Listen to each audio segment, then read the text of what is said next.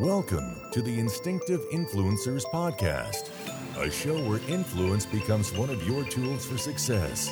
Now, here are your hosts, Brian Weber and Ed Haley. Hi, I'm Brian, And I am Ed. and this is the Instinctive Influencers Podcast. Ed, here we are, part three of our series on how to win friends and influence people. Um, but before we get into that, man, how's life? Uh, it's good. It's a little bit rainy this weekend, which is very disappointing. Uh, you know, I've been riding the. Uh, I, we were talking before the show. I've been riding the bike trainer Mm. because I have some mechanical issues and I'm waiting on my inner tubes to come in. But yeah, it's at least the weather was bad, so I was like, eh. I think it was like one day this week where I was like, man, I wish I could be riding right now. But Yeah, other than that, it's been pretty good. Not bad. yeah. I mean, you you kind of motivated me, my man, to get out there and start pedaling a little bit before before I have to take my long extended business trip. But uh, yeah, I just, I saw. Yeah. I saw you put in a few miles. just a few and then i got a guy that lives across the street he likes to ride so i thought to ask him but he refuses to actually go to this one hill we have back here that goes towards our hangar it's a steep climb man like i did it yesterday and i got up I, I got up halfway of it and it's the crazy thing is like you know how we would climb california hill at campbell and it Yeah. it was a struggle but it just i don't know it just didn't it wasn't that bad it was just when you finally got to the top you're exhausted this one it just it feels like it takes forever to get up it and it's got this crazy incline but coming back down i was almost doing 42 miles an hour though just hauling Oh wow. yeah i was hauling bro and it was and i think that's the fastest i've ever gone on my bike too though really so wow.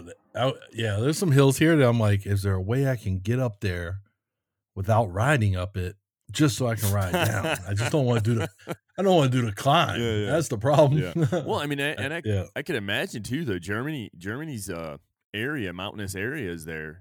uh, I mean, Oh yeah, there's lots. that's where I mean, I can't even ride. I can't even ride to work and back because the hill coming to our little town is like a greater than twelve percent uh incline. Good night. Yeah, man. Yeah, and it's like uh probably about half mile long. Like it's a it, it's a hump. Oh wow. So I was like, eh, no, I'm good. I'll uh yeah, I'll just end up walking it. So I may as well just I take my bike to work and then I ride from work to some other places and Yeah, do a little tour. and it's and I I guess I'm at a point right now that I want to go off post and go riding on some of these places, but I, I almost feel like I'm not ready yet, and I only have a few more days before I have to go into another stay at home type Yeah. situation.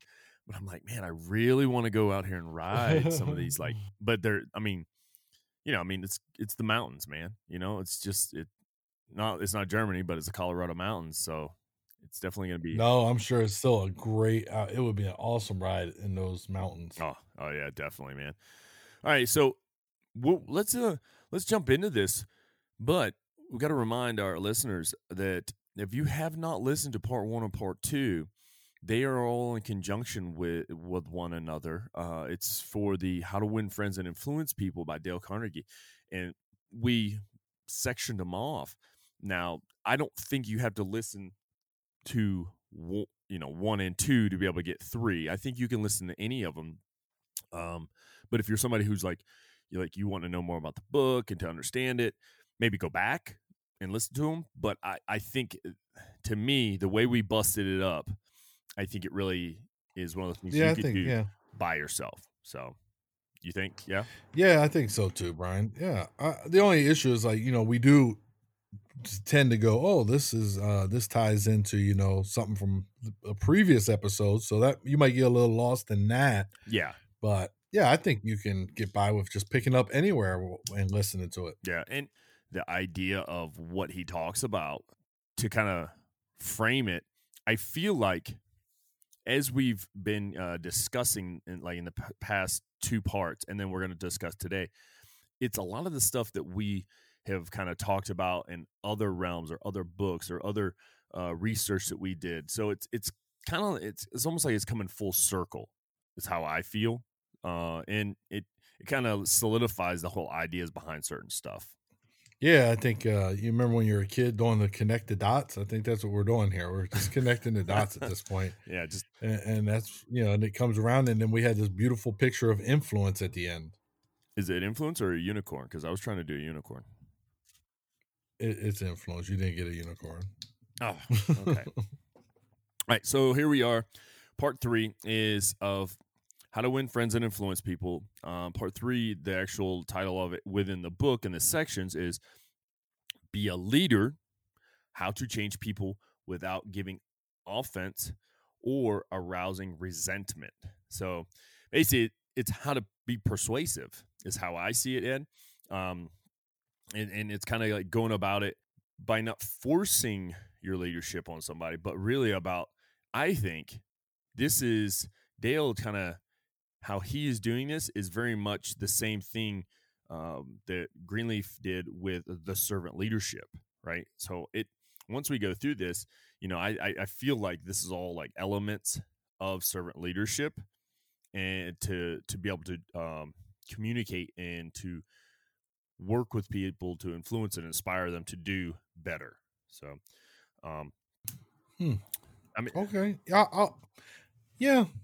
I mean, I can I can kind of see your point of view too. Yeah, yeah, it's interesting. This one was interesting to me because a lot of it I was like, okay, that makes sense, and then some of it to me came across as okay, that's common sense, but uh, maybe it's not common sense well executed at times. So hopefully that will help our listeners be like, oh, I get it. There's my mistake, Mm, and this is how I can. yeah, you know, I can change people without you know offending them. Yeah, exactly. Yeah, and that's and that's the point behind it too. Though is just to be able to, you know, how do I how do I become more inspirational, you know, and, and not uh not as forceful.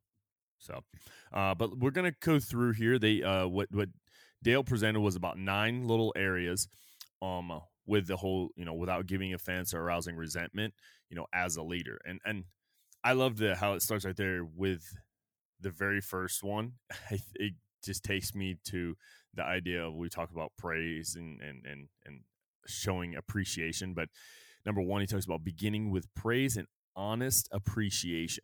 People will do things begrudgingly for criticism and an iron fisted leader, but they will work wonders when they are praised and appreciated. That iron fisted leader, I've had those, and some of them I respected because of their direction and their thought process. I just never, I never liked how they went about going into the business, the, the force, force, force, right?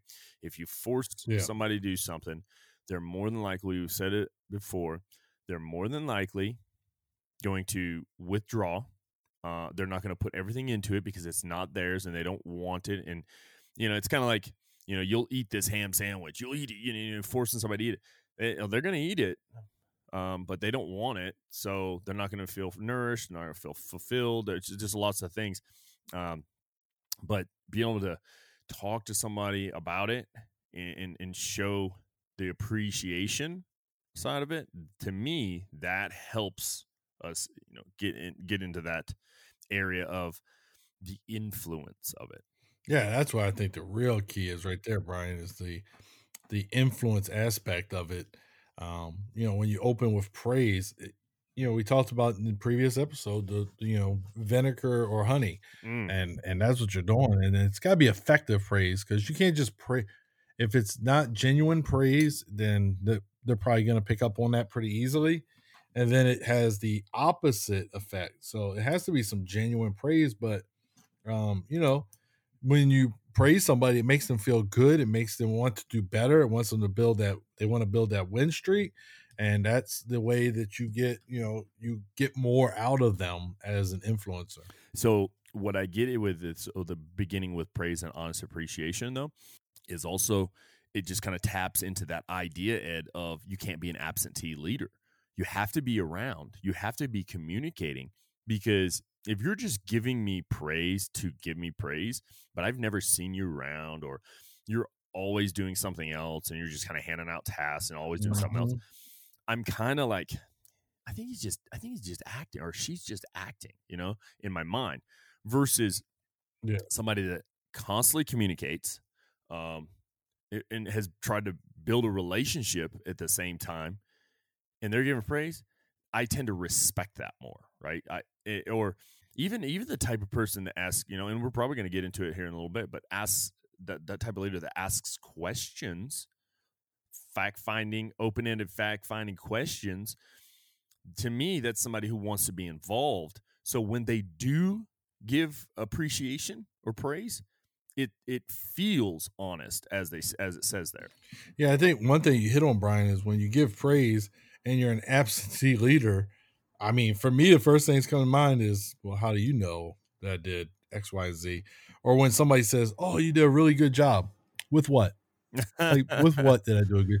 Because you weren't around, so I want you to tell me with what did I do a good job? You know what I mean? Like, you know, it's not genuine because you know they never were around to see it. Now, maybe they saw some, you know, somebody came to them. Maybe, hey, you know, Brian said that uh, you really did a lot of hard work on whatever project. Then okay, I get that, but the majority of the time, it's probably you just are just you're sugarcoating, you're blowing smoke, as they say. Blowing smoke. Yes, that that is as they say. so I don't know how much Brian has uh, edited here, but you know, Brian was trying to find some information on the absentee leader. I'm gonna call. I'm gonna call Brian out the lead into number two. No, uh, number two is actually call attention to people's mistakes indirectly. No one likes to make mistakes, especially in front of others. Scolding and blaming only serves to humiliate. If we subtly and indirectly show people mistakes, uh, show people mistakes, they will appreciate us and be more likely to improve. So, I mean, this is this is pretty simple. Uh, you know, when you're working with somebody and they make a mistake, you know, if I'm helping somebody, let's say I'm helping somebody fill out a form for whatever reason, and the soldier inputs the wrong information, I can just go back and say, "Hey, look at that. All right, now right there, you need to put." And by just doing that, they say, "Oh, I made a mistake." Instead of mm-hmm. flying off the handle, you know, I'm showing them how to correct that mistake. So you know, in my in my occupation in the military, we do a lot of um, work on computers, ordering parts and stuff. So, you know, rather than being like, I can't believe you put the wrong code in again, just hey, no, no, that's that one right there. So the code you put in means, you know, you want it delivered in a month, but you want to put this code, which will get it to us faster. Okay. And then mm-hmm. that is yeah. how you effectively I address the mistake indirectly, right? But I I also use it as a as a moment to teach something as well. Um, and that scolding and blaming, I think that goes back to the one you talked about in the previous one, that iron fisted leader. That's that's that person too. Oh yeah, definitely. Because it's almost like somebody yeah. who wants to be demeaning and um yeah. to get their point across, and it's like you don't really have to do that to get your point across. Because what you just said, I, I I loved how you you basically kind of answered how it, you can go about it in daily business there when you said hey, see that code right there? This is what that's going to do for you. What you really need is yeah. this code. So not only did you present a um, an easier attitude towards them, you know, and that that's going to be more accepting to them, but at the same time, you create the lifelong learning because you're trying to teach.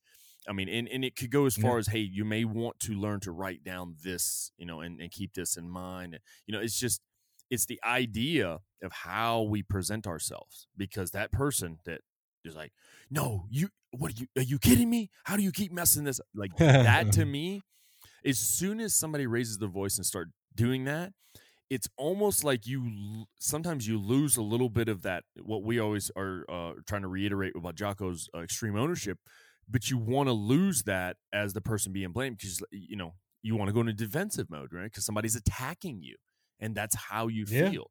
And I don't want to be attacked. So if I don't want to be attacked, then why in the world do I want to attack someone?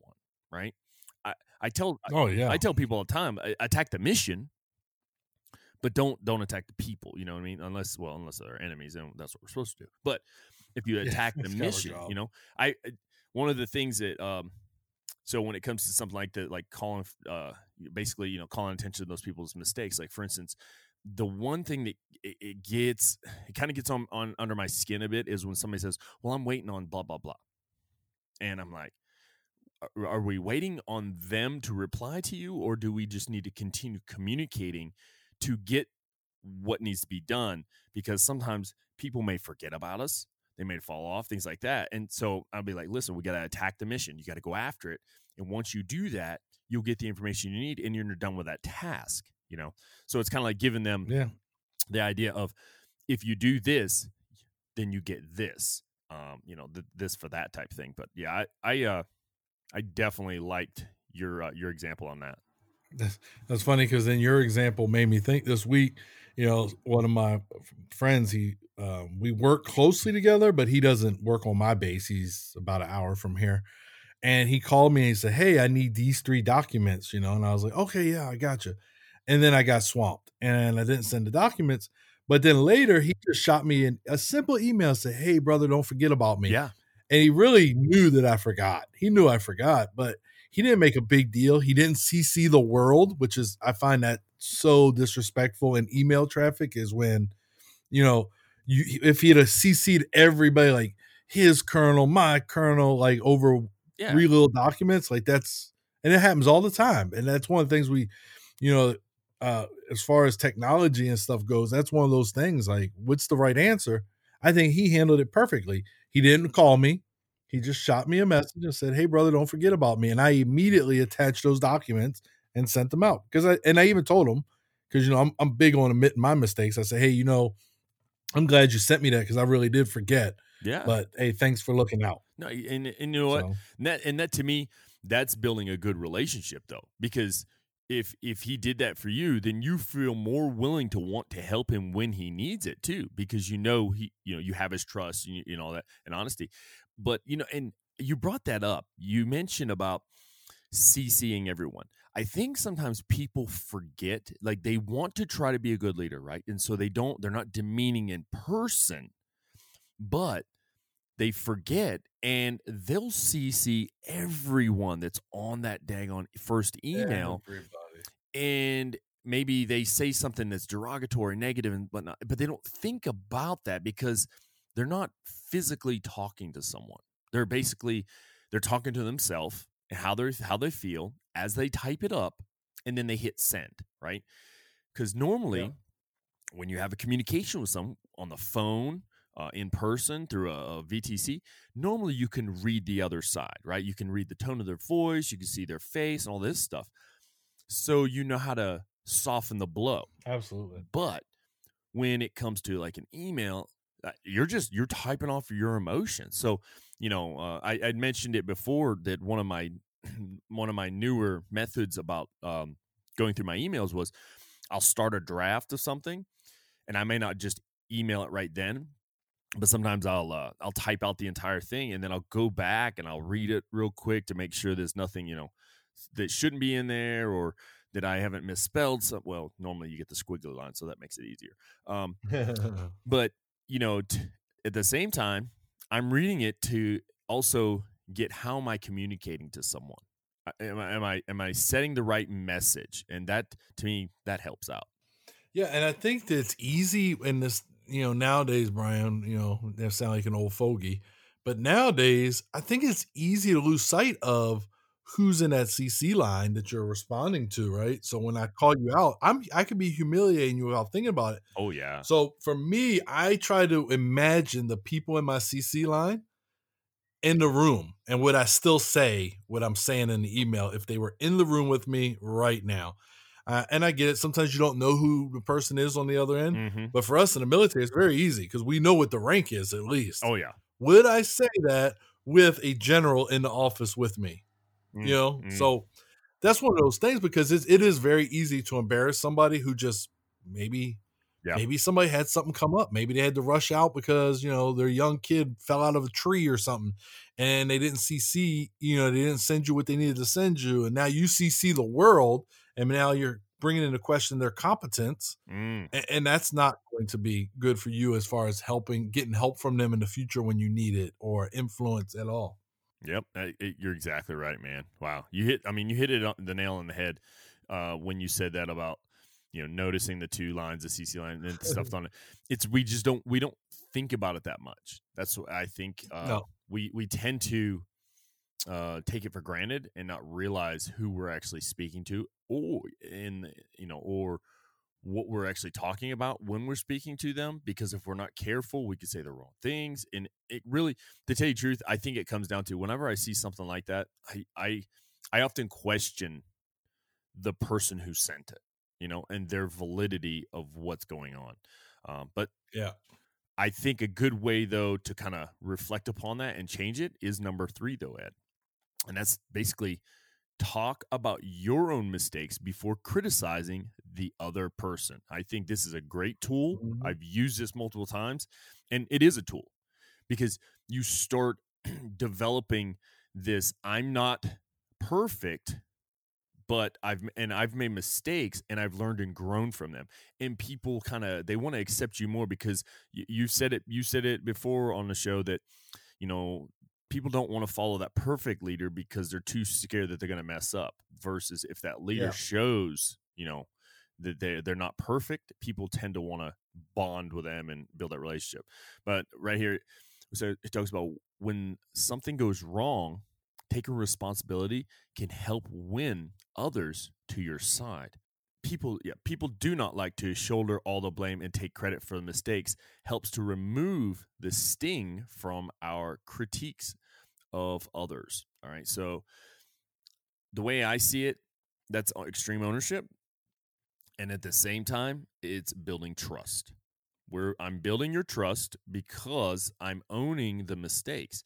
It is not hard to do that. Um, just the other day, some documentation that had to be done.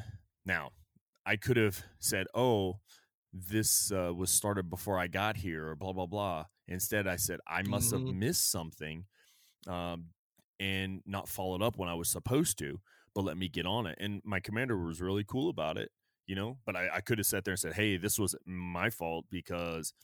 I didn't know that this blah blah blah, and the last person who was in charge, he should have done. You know, I could have done that, but to me, it really wasn't the right answer because Right. I, c- he's not in the position I am. I can't blame him. I Mhm. should have been more interactive. We knocked it out and looking good now, though. Yeah, I mean, this is one of those things that kind of demonstrates to whoever you're interacting with your human side too that you're Yes. not that perfect leader and that you can make mistakes. I mean, Brian, we do this with our children. We admit some of our faults to our children. I mean, I, I don't tell them all my mistakes, but you know, if you have a s- situation where your child is going through something and they've made a mistake and you open up and say, well, you know, I kind of did the same thing and tell them the story, that builds that connection with your child. So if you can do it at home, you can do it in the workplace too. You can build that connection. Hey, I made a mistake. Um, recently got a got a guy does our contracts. He's new. He is kind of struggling here and there, like to keep up because it's a lot of work. Mm-hmm.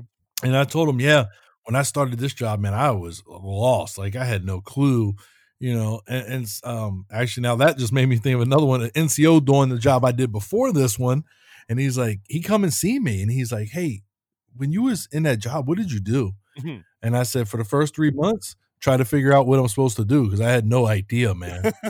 and yeah. Matter of fact, we went out to Yeah. eat. We were in Budapest for a conference, and we went out to eat and have some drinks, and and that's what we really focused on is the way he was feeling, and me saying, "Yeah, I did the same thing, man." Like, oh yeah, I missed this meeting. They made the big deal. I said, "Man, I missed this meeting for this other thing." He's like, "You missed one too," and I was like, "Yeah, it's fine, man. You learn from those things, and you develop." And you know, and now, man, he was in my office this week hey, uh, can I talk to you about your evaluation when you were in that job? So I built that commute that bond where he thinks he feels like he's comfortable enough to come talk to me about other areas Mhm. to help him through the situation. Why why should both of us struggle through a Yeah. situation? If I've already done it and he can come ask me and I can help him through it without the struggles I had, then I mean, come on. Yeah. I mean, at one point, hey, I told him I said I felt like a Roomba. You know that vacuum? I said I just kept Bounce hitting wall. walls and I'd bounce off Yeah. wall. I said, then eventually I wasn't hitting as many walls in a day. he was like, All right, that's a that's a, a good way to put it. Hey, you know what that is? That's funny, man, that you say that. Like you're just bouncing off the walls. And you know what? What and, and I know you're going to say more about it, but what I got from that was you don't get anything out of helping him. You really don't. You're just helping someone. Nothing. But you're Nope. creating a relationship that you know from now on you could rely upon that person because they trust you and they can rely upon you. That's I mean, man. Yeah. I mean, he had me at let's go to Vapiano's and get some food. He had me and beer. So he had me at that. Well, you know. but you but you know you help him and and so he works for a section that I came from and and we do work with them but the particular stuff he focuses on the odds are I'll never have to work with him because I I don't work that kind that's that section um but you know if, if he if I did it would still work out in my favor because now I've helped him develop which means his performance when it comes time for me to need him is going to be stronger so you can still get some benefit out of it or or whoever he does work with could benefit from me being willing to say yeah i made those same mistakes man Yes. you know i made some ugly slides when i first started and and now my slides are a lot better they're still not great but they're better you know so I get the right font. I'm got it. yeah. No, I get yeah you, man. i stop i stop putting stuff over top of stuff or the wrong map Wait, this is that East Germany or Russia we're looking at? No. yeah no, I get you, man. Hey, I, I love that. Uh, I love the way you know you kind of basically you took a small piece of this and you basically shown how it kind of has grown a relationship with someone. And to me, that's one of those things too that as you get you get going down the road and let's say somebody says something about um, a certain area and you're like, oh, I know such and such. They used to work. They're now working in my job and they're doing blah blah blah. Let me get hold of him real quick, you know. And that guy, because you've created that relationship, he doesn't mind helping you because you helped him. You know, it's and it it the whole point wouldn't be to try to you know figure out how I can get more you know other people to help me when I need it. Instead, it's just nice to know that you had that uh you you know you paid that that uh that bill for leadership Yeah. capital because that's what that oh i like was. i like what you did there Uh huh. Yeah, yeah. So you want to give us that next one, Ed? I don't. I want you to give it because this, this, my friend, I will take the one after this. I want you to take this one because you use this and you have mentioned it a number of times on the show. So I think this is absolutely a softball to you, Brian. and he throws a softball lob to me. Ask questions instead of giving direct orders. Oh, I love doing this. This is this is probably one of the go-to tools in my leadership tool bag all the time. I love to ask questions because it it not only to me what it does, it not only gets what you need done, but also it creates it makes those little neur- neurological connections in somebody else and they start doing the thought process like you, right? So I I could instead just say, "Hey, do this." blah blah blah. Or I could say, "So, at what point do you think this and this will connect this you know and and you start the questioning thing uh no one likes to take orders i you know I remember, I, rem- I when I was a kid, I didn't like to be told what to do, and even like through high school and everything, and, and growing up. And then I joined the army, and I was working at this. Uh, I was working at this grocery store called Shaw's. Uh, I I stocked shelves overnight, um, so I would work from like ten or eleven o'clock until like five or six in the morning. I was pulling the night shift, and the guy that was our night manager, well, one of them, we had two of them, but the one who was off to in there more than the other, he uh, he was in the army and he was an infantry guy in the army. So, and I had just joined, right? I joined, but I was still um, I was still waiting to be shipped out, and and he said, Brian, are you kidding me? You joined the army? I'm like, no, I, I can't wait. He's like, but you don't like to be told what to do. That's all they do. so, but uh, yeah, that, just long story short on uh, no one likes to be told given orders because I'm just one of those people. I don't like to be told what to do, but at the same time, sometimes it helps to know what to do. But if we offer suggestions hmm rather than orders, it will boost others' confidence and allow them to learn quickly from their mistakes. And that's exactly how I feel. I I really do honestly feel if you ask the right questions. Now, there are those knuckleheads, and I'm going to call them knuckleheads sometimes, that I don't care how much question acting, uh, uh, acting, how much question asking you do, they're still just not going to get it right. And it's just some people, you know, that maybe that that's just not clicking with them, and you and you may have to find other means to get the point across. But to me, often it's kind of like, okay, do you how do you expect to get that vehicle cleaned off now that you just put it through a mud hole? What, what, where are you gonna where are you gonna wash that? Do you think that's a good idea? And you know, and you watch the brain start clicking, and then you know, I mean, the tire now the tire's flat too because you, you know, you shouldn't have been going four wheeling driving in our Humvee, you know, so or LMTV or LMTV, yeah, you know, it happens. Um, but obviously you get my take on it and how I think because this is that this is this is that John Rogers peeled the onion, Ed, big time. Yeah, is the asking questions and but your take on it. What what what are you, so your thoughts on it? You also use it a little bit different, Brian. So this is the way that you often make on the spot corrections as well. Oh yeah, yeah, yeah, yeah. Right? Yeah. You ask the soldier, well, what's it saying in the regulation about? Mm-hmm. Blah blah blah. So you're not telling them, hey, take your hands out your pocket. Well, what's the regulation say? And you're you're teaching them something, but at the same time, you are making a correction, right? And they're realizing it, but you're not like coming down on them hard. You're not giving them an order. So I think that it that reinforces their ability to learn. Oh yeah, you know, next time they go, I guarantee you, the soldier, the next time they reach their hands into their pockets, they're like, "Oh, that's right, First Sergeant Weber. Yeah. Get my keys. so get my keys. Get my yeah, keys. get my keys. so that was that. That's kind of why I was like, yeah, this is Yeah. absolutely one of the techniques that that Brian uses, and it, it is better than. I mean, at certain levels, yes. Are you going to be giving orders? Yeah, like you may be giving a little bit of orders. I think those leaders that all they can do is give orders. Of course, they lack the ability for to to execute uh, decentralized command. You know, maybe Yep. they they Yep. need to feel important, so they do that. But even little tasks like cleaning up the you know the motor pool, you can ask, hey, uh, you know, of course, as we always say, give the why. Hey, we're gonna get off early, but we gotta get the motor pool clean first. What, what do we need to get done down there? You know what needs to be done to clean a motor pool.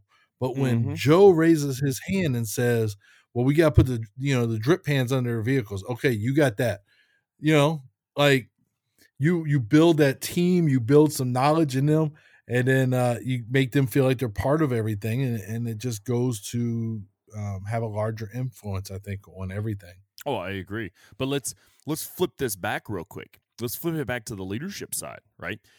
So let's say I I've given somebody a task and they went through and they made a mistake. Mm, And now I want to I'm going to give them direct orders. But what if they did learn from that mistake, right? If I'm questioning and I'm doing the questioning process. And when I say questioning, I'm not question like Did you really do it? I'm trying to validate. Yeah, I, I want to validate it, but I don't want to question them as a person, their character, their you know their work ethic, all that.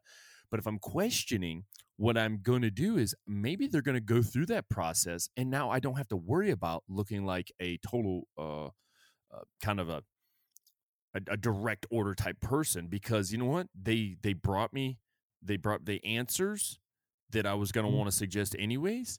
So I knew they learned. So it doesn't make me as the leader look like a, a bad person either, because there's nothing worse than having somebody direct you every little step on something because you made a mistake once the first time. I it, it drives me crazy, right? Yeah. Oh yeah. and one of the one of the key phrases I like to use. So if I made a mistake on something and I have to do kind of the same thing again, often when I do the back brief, because that's what we do a lot in the army, I'll include in uh, what I learned from that mistake last time and how I'm going to address that, right? And that's to kind of ease the uh the confidence to, to where they're more confident in me versus instead of you know they're going to be sit they're most likely and i've seen this before they're normally just sitting there waiting to ask you how you're going to fix that mistake if you just bring it up and go ahead then you're good so so i think there's an opposite effect on this too so Yeah. as the leader Yeah. Um yeah, no, I think it's good. The whole little, you know, section about asking questions. I think it's good. It, if anything you can do to develop the future leaders in your organization, whether it be military, civilian, or even your own household, right? We use the same thing with our kids. You know, you ask them questions and then, you know, well, it's eight o'clock. What happens at eight o'clock? Oh, this, this, this. Okay. So I think that that's very important, Brian. Oh, absolutely. Uh, so since you took that one for me, my friend, I'm going to take the next one, but I'm also going to say, I'm going to caveat Oh, you- that number five and number six are a famous saying that are out of order. We'll go with that and see if you can figure it out. Um, number five, let the other person save face. Nothing diminishes the dignity of a man quite like an insult to his pride. If we don't condemn our employees in front of others and allow them to save face, they will be motivated to do better in the future and confident that they can. yes. All right. So this again, this goes back to our iron fisted guy, right? This is the type of stuff he would do is he would um you know, he would insult somebody's pride because listen, I've been yelled at in front of people. I, matter of fact, our guy, Yes. our guy when we were in Afghanistan Yes. was trying to I, I I did mess something up. We were behind what we should have been doing. This dude had me sit in a chair and was talking to me, and then he brought in the whole platoon. Roger, everybody. So 16, 16 of us total. And he proceeded to insult me on a lack of performance in front of everybody. So the only people that was senior to me was him and the officer. Mm. He gave me a dressing down in front of all of the subordinates. Luckily, I had enough leadership capital built up within those subordinates, and they knew what kind of person he was that it did not have the impact that I was worried it was going to have. But let me tell you, I left. I went back to the to the little barracks we were living in. Soldiers like, "You going to chow? You going to chow?" I grabbed my gym shoes. This is before the injury, and I went and I wore a treadmill out for about an hour.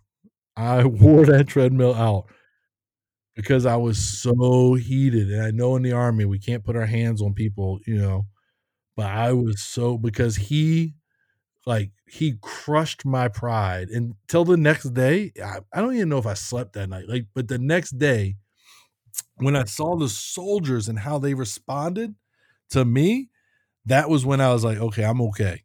I'm okay. I, you know, I, I didn't know it was leadership capital at the time, but I knew that I had enough of their support Mhm. that he didn't. But yeah, no, he had me sit in a chair surrounded by soldiers and just let me have it. Nothing it, eh, eh, of all the things that you were taught.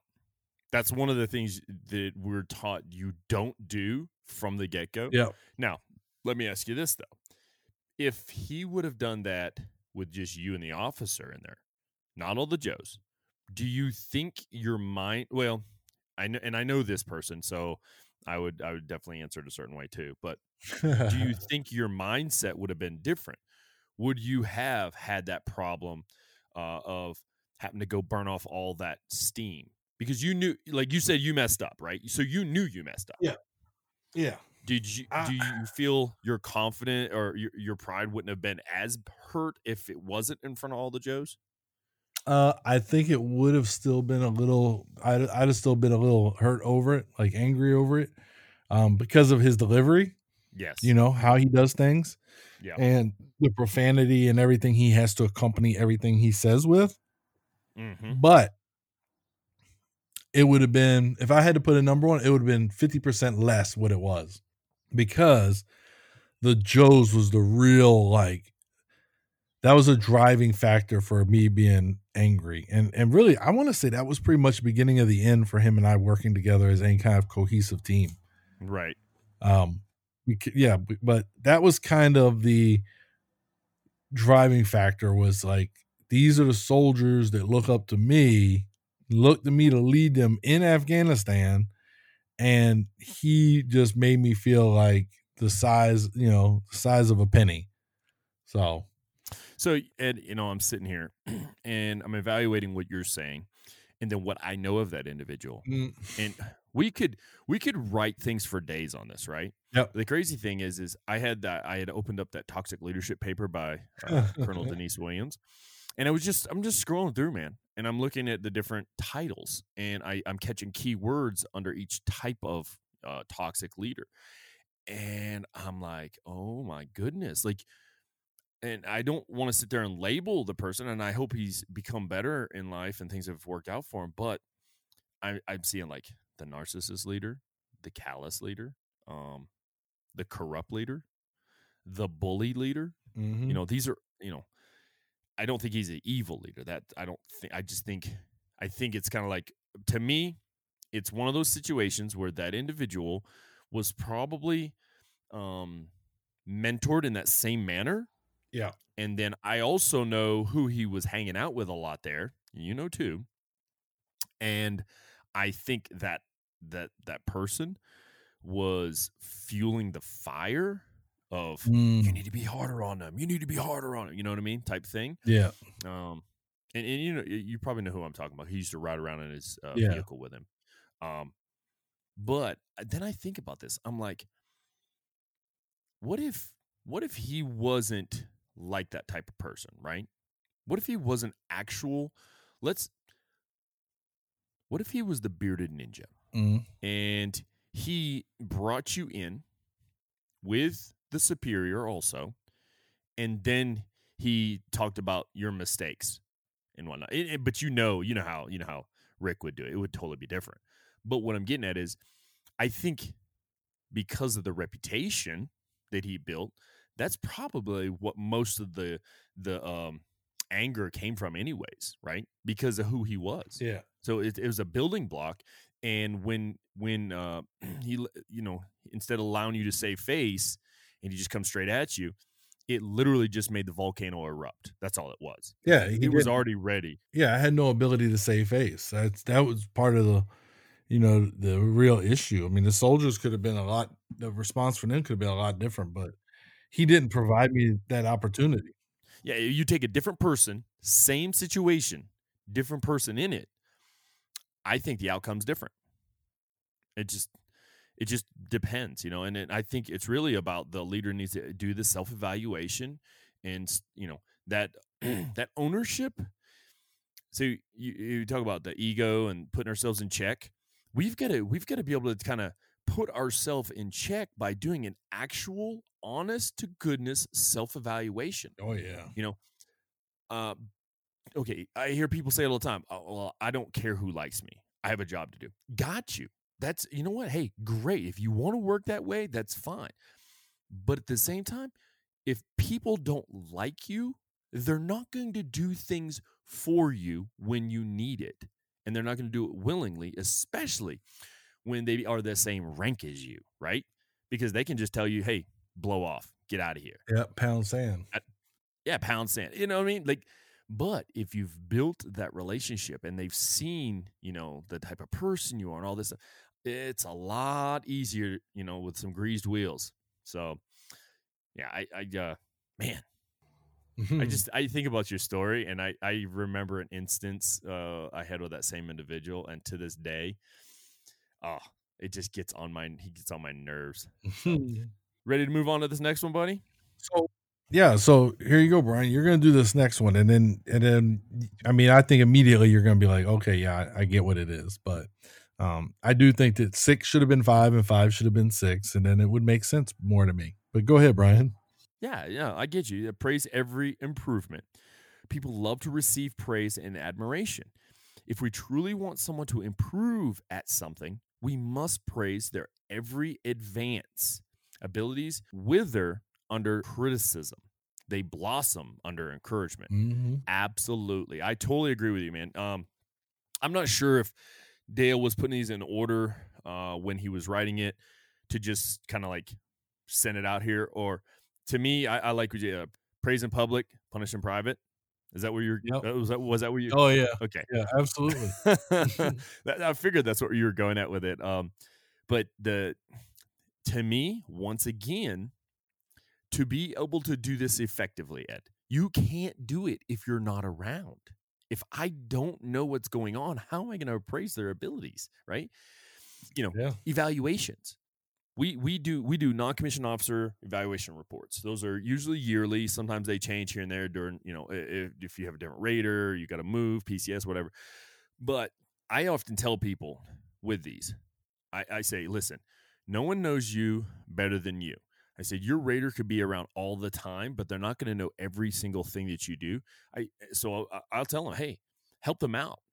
Go ahead and write one, and then give it to them, saying, hey, these are the things that have happened. Yeah. They may change stuff, they may not, but at least you know. And to me, and and I know this is kind of like going opposite side of it, right? But you're getting the praise for the things that you did do in that manner because you knew what you did. Um, but at the same time, that absentee leader has to kind of be there a little bit. They have to, uh, they have to be able to kind of show their presence. Not only just to have their presence, but what if, let's say, what if that somebody's having struggles with a certain tasks, right? And then you're that leader's there to help mentor, mold, develop, uh, and it may not be them that does it. They may assign somebody to help that person out or whatever. But then now you can come back later and say, you know, hey, yeah, I know how you were struggling on X, Y, and Z. I'm really proud of you of the strides that you have made in doing this. Good job. You know, and man, you wouldn't believe how much clout that brings, how much leadership capital that brings. Oh yeah. But I one I wanted to I wanted to go back right here up here. Um, I I. I because we keep mentioning the absentee leader thing, and I just I wanted to read this real quick. The absentee leader is detached from the organization and the people he is charged with leading. And we can you can interchange he and she in this. So if you hear me say he a lot, then believe me, it's interchangeable. Uh, he is only involved in the decision making, future planning, and program uh, executing because of his physical presence in the organization. He seems to be mindless because his mind is only on himself and obtaining the approval of others for himself. His absenteeism uh, creates chaos, and from the turmoil and the uh, the infighting perpetuated by underlings who are malevolent and who sense a leadership vacuum. When all is said and done, followers want leaders. They want to be led. If the leader is disengaged or absent, the followers find themselves in a state of disorder and confusion with little hope of a vision for a way out of the mayhem. So, we think about this, if Joe's not getting praise for the things they are doing because the absentee leaders are not around, you are actually creating chaos and you don't even realize it. You know, so uh, I just I don't know. I, I every time I see stuff like this, it's like I, I question why people don't already do this. You said earlier, Ed, this seems like common sense to me, but there this does happen. I don't I don't understand why people wouldn't do this. Yeah, and then you know, so there are challenges. So I mean, at least the way we're structured, you know, um, you know, you could be uh, well. You think about like Afghanistan. So your leader may not be on the installation that you're on when you're working, right? But they're still your Right. supervisor. So, but then that's where that feedback from those that do witness it, those type of things, Yeah. those do come into play. And honestly, Brian, I mean, I could I could roll right into number seven with just that alone. Let's get it. So when you have that, all right, I'm on one camp and Brian's on the other camp, and Brian's my supervisor. Well, what can happen is those people I'm working with can give the other person a fine reputation to live up to. Oh yeah. That's number seven. If we give people a great reputation to live up to, they will desire to embody the characteristics with which we have described them. People will work with vigor and confidence if they believe they can get better. So that person can be telling Brian, hey, you know, I work with Ed and he's this, he's that.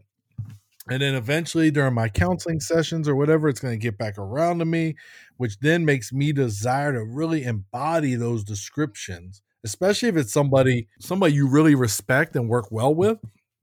Because now you don't want to let them down, right? Oh yeah. So when they've sold you as being X, Y, and Z, you want to live up to that and you want to even like be plus that. So it gives you something to work with. And that's why it's important. We we should, you know, give a good reputation. I I mean, as a leader, at least for me, Brian, I'm sure you've done it too. When you get to a new organization, I like to form my own opinions of people. I don't want to listen to the other leader tell me, well, you know, Merritt is this, this, and this. And Yes. Ellers is this, this, and this, and Schmuglitelli, because now they're making me form an opinion based off of what they say. And it could be a fine reputation or it could be the opposite. So, you know, you want to kind of form your own um, idea of their reputation. But I think that that's important. Um, Yeah. you know, to, to to build up a reputation and then live up to it just makes you a better leader. And then, like it says here, it lets you be a lifelong learner who can continue to get better and grow. Oh yeah, yeah, yeah. yeah. And you know, so you brought up that point about like when you show up to a unit and you don't like to listen to what other people have to say about others. That doesn't bother me so much anymore. Um, I've learned to take it with a grain of salt because, in the same manner, like you, because I know we're very much in the same way. I kind of like to look at it as an evaluation too. Like when I'm getting to know someone, I'm also evaluating who, you know, that type of person, what type of leader they are, what type of follower they are. Are they a listener? Are they do they talk too much? You know, a lot of different things. And it allows me to help become the mentor, the coach, the things that I want to be, right?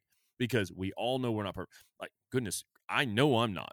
I seek mm-hmm. assistance often, right? I, I ask questions of people because I want to become better, even though, you know, I may suck at X, Y, and Z. But it helps us to, you know, kind of look at that. And then on the flip side, so when I was when I was leaving an organization and somebody was taking over for me, I, I like to be I like to be careful about what I say so people don't form opinions because there are people who will form their opinion off what somebody says and then they run Mhm. with it the rest of the time. And that that bothers me so I'm I'm really careful about stating my opinion on a certain person.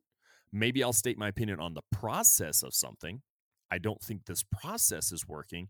I think it should be blah blah blah blah. But the person I'm I'm really careful about that because I want somebody to be able to get their to feel out their own. Now, there'll be occasionally, you know, somebody will be like, "So what do you think about such and such?" I'm going to give very uh, normally when you say that, unless it's like you, Ed, like between you and I, I will give you the most honest answer. You you know, period. Or if if Rick asked me, I would give him the most. But when it's somebody that I know is new to the organization, I'm going to be very vague and try to and and say things such as, but I'll let you form your own opinion on them. You know what I mean? Like to kind of lead that way. Yeah. But the reputation thing, man, I'll tell you what, I struggle that one. I struggle that one coming here where I'm at. Um, because you know, I'm working, I'm now right now, how things are formed, I'm working for you know, my favorite sergeant major type thing. And he kind of formed a, a reputation for me that I have to live up to. And sometimes it's not easy, man. Like when somebody's already kind of uh, like frames you as this superstar, Yeah. and, you, you're like, Sorry, "Oh, grease I gotta live up to that. Yeah, and I can't let that person down. You know what I mean? So it's like, I gotta really live up to this, and it can be tough, but at the same time, it's almost it makes you want to be a better person. At the same time, you know, uh, I mean, it's it's just that's I, I think it's good to kind of build up somebody's clout a little bit and their reputation um, to help elevate them, not just elevate them in their status, but also in their abilities. Because no, nothing bothers me more when people are constantly doubting themselves and what they can do. Because you know, I mean, humans we're we're very resourceful. We are we are very good at becoming better. We've evolved throughout years and new technologies and new knowledge and all that stuff. And I think when we elevate their reputation, we're helping that a little bit. You know, oh yeah, absolutely.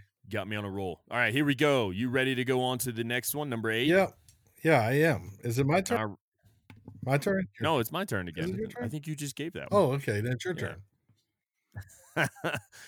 Use encouragement. Oh man, we could go we could go all day with that. Make the fault seem easy to correct. If if the desired outcome seems like a momentous task, people would give up and lose heart. Oh, yes, they will. In a heartbeat. I'm telling you, I've seen this before multiple times where people literally think they're going to push this massive boulder over the hill so they don't even try to have to they don't even try to push the boulder whatsoever they don't realize that the hill is just a slight incline and then it's just going to drop down real quick but if a fault seems easy to correct they will readily jump at the opportunity to improve if we frame objectives as small and easy improvements we will see dramatic increases in desire and success in our employees. You, you I mean, Ed, we've been trying to do this uh, over the past few years, even when we were working together on how how can we improve not only not only in let's say our instructors that we had or cadre, but also we were doing it on a daily basis with the students. You know, using that encouraging that encouraging talk and we you know one of the things was is when you would receive a comment from a student you would give them feedback. That was part of the process to help them want to become better wouldn't you say? Well yeah and we've talked about before how important feedback is and um you know and it sounds i don't know it kind of let me think about it. It sounds a little weird but um feedback is encouragement it's just a different type of encouragement because you're showing them the yeah. fault, but you can't be like, "Oh man, this is terrible. This is this is going to take forever to fix." But as long as you minimize it, right? Don't over exaggerate mm-hmm. issue or whatever it is and provide that feedback and couple that negative feedback with positive feedback, which sometimes I will say grading students, there were times where there were students that were just so bad at something. It was like I really had to oh. dig in and really think critically about how to frame it in any kind of positive, especially when I worked with the bearded ninja. Are you a man trying to encourage others? You don't need to. You've got a beard, luscious. A few white hairs in it every once in a while, but you just color that out with the black color stuff. But also, you use Bearded Ninja Beard Bomb. That Bearded Ninja Beard Bomb will help you give the confidence that you need to be the right persuasive individual you want to be. Bearded Ninja Beard Bomb, made of snake venom and pomade, sold nowhere, uh, advertised only on this show. Brought to you by Lifelong Learning Industries. so, he when teaching the instructor course, when when they give their initial their initial block of instructions and you're evaluating them, yeah, sometimes it is difficult to find the good. It is, but you get creative and you do find because that small win you know what I mean? Um, you know, I used to like to say to them uh, you, you know, you move your hands a lot when you talk, but we can work on that. That's that's an easy fix. And I feel like that's providing some feedback, but it's encouraging because I'm t- I here you had the person who's supposed to be the subject matter expert, the instructor course instructor, and they're telling me that's an easy fix. And so that makes me think, okay, then I can do that. So I think that's one of the things that feedback with positivity in it is an excellent tool to encourage. You know, Ed, you brought that up, and like my brain right, went right to like flipping the switch of being the coach and the mentor in that, and thinking, you know, when we were mm. in that class together and we were giving our first presentations or we were doing those things, how nervous we were and and the mindset. So it allows you to kind of if if it is it's having that empathy and reflecting upon self and what it was and you just said oh well you're using your hands a lot. It's an easy fix. You can back that up with i'm speaking from experience. I had the same problem and I, I can help you with that you know and that's encouraging in a sense yes yes that's number three also. talk about your own yep. mistakes before criticizing the other person. Exactly right? And those are those but those are those things that that will help you you know to to help others grow.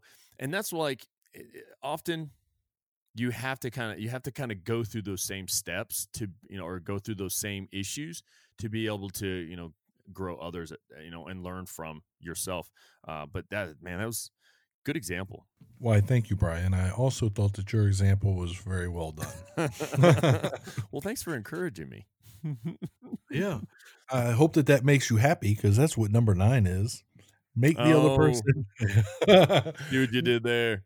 Make the other person happy about doing what you suggest. People will most often respond well when they desire to do the behavior put forth. If we want to influence people and become effective leaders, we must learn to frame our desires in terms of others' de- desires. Yes. And I think this was on like episode one. I really think that this encompasses a lot of what we've talked about over the last three episodes and how we use these tools that Mr. Carnegie has provided in order to make others happy about what we what we want to get done.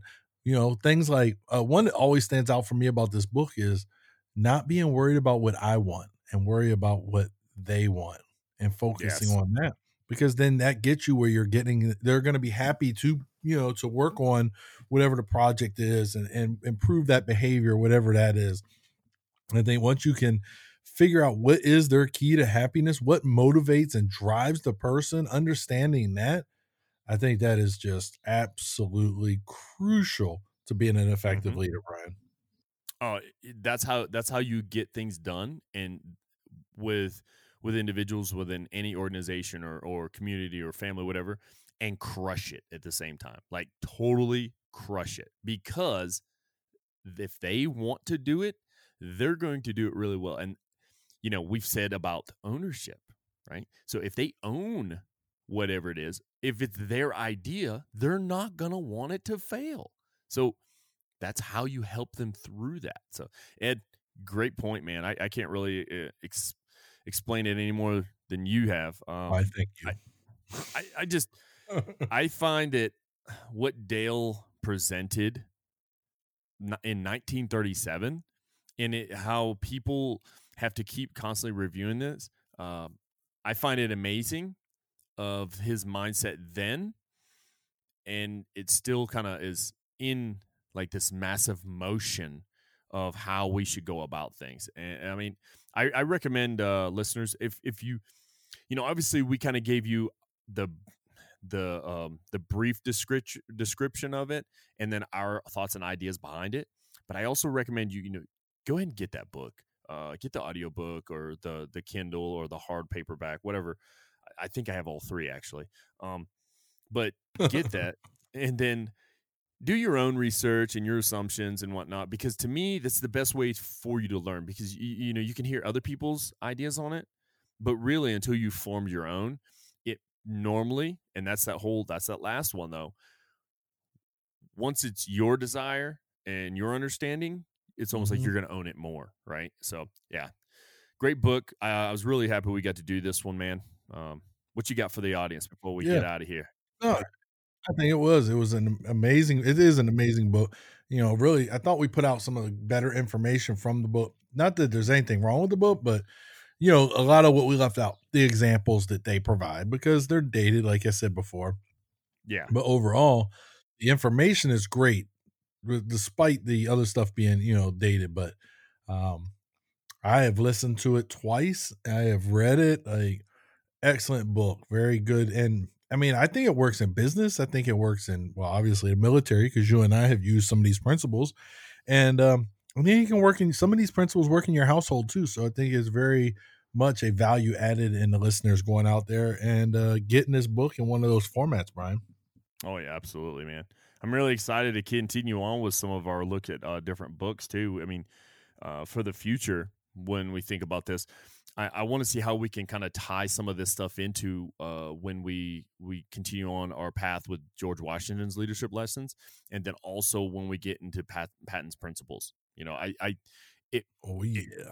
it makes me want to and it's kind of cool because it's like you get you're getting to do your favorite i'm doing my favorite and we're kind of like we're just meshing all this together i'm really interested to see where it goes um and I, i'm i'm excited to get the you know the next few episodes uh recorded and uh to kind of present this to the audience and hopefully the audience enjoys it and if they do ed if the audience enjoys it is Oh, there boy, a oh, boy, oh, way boy. they they could tell us um, how we've done or maybe suggest it. Why, yes, Brian, absolutely. What the listeners can do is they can go to their favorite social media platforms such as Instagram, Facebook, or Twitter, and they can find their instinctive influencers there at 101 Influence. And they can comment, leave messages, comment on the show, ask questions. Uh, if we miss something in this book, maybe they can say, hey, what about this particular thing? Oh yeah, you know, and then maybe we'll uh, on the back end of a show sometimes say, "Hey, we got this question about this from a listener. You know, when we did the Dale Carnegie book, let's talk about it." Uh, also, we have individual Twitter accounts that they can go out there and check out our Twitter handles and leave comments and see what we've tweeted. Uh, what else is there, Brian? Oh, the website.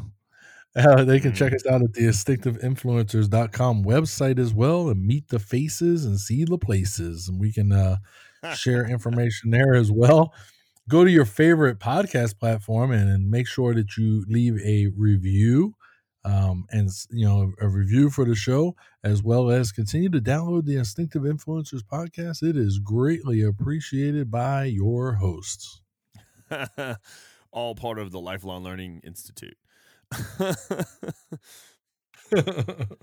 All right, man. Hey, well, hey, it was a great conversation, Ed. I was, I was glad we got it. We got this one uh, down, so we could we can move forward on some more stuff. But I, I, I think you were right when we first uh, started this three part series. When you said it's like I don't know why we didn't do this in the beginning. I, I think you're right, but it's I'm glad we uh, we actually got finally got it done, man. yeah, no, absolutely should have been right up there uh, around the Benavides episode way back in those top 10. But hey, we got it. That's what really counts. And I think we did a better episode now than we would have done way back then. Ah, yeah, brother. All right. Well, you have anything else for the audience before we go, my man? Let me think. Hmm. No, I don't, Brian. okay. Hey, by the way, Ed, you know, you made a comment um, not too long ago. I want to say it was uh, two episodes, maybe one or two episodes ago, where you said, "I love how you leave my mistakes in." So I was editing. Um, Oh, I was no. editing a show recently, and I decided I left my mistakes in there. So you'll you'll catch on to it once you listen to it. Oh, okay. Listeners, you'll catch on to it too. Really excited to kind of publish a couple more real good ones. Uh, but other than that, listen, thank you very much. I am Brian, And I am Ed. and this is the Instinctive Influencers Podcast. Remember, do what you need to do to become a better influencer and to win friends. The Dale Carnegie way. Thank you for listening. Have a great day.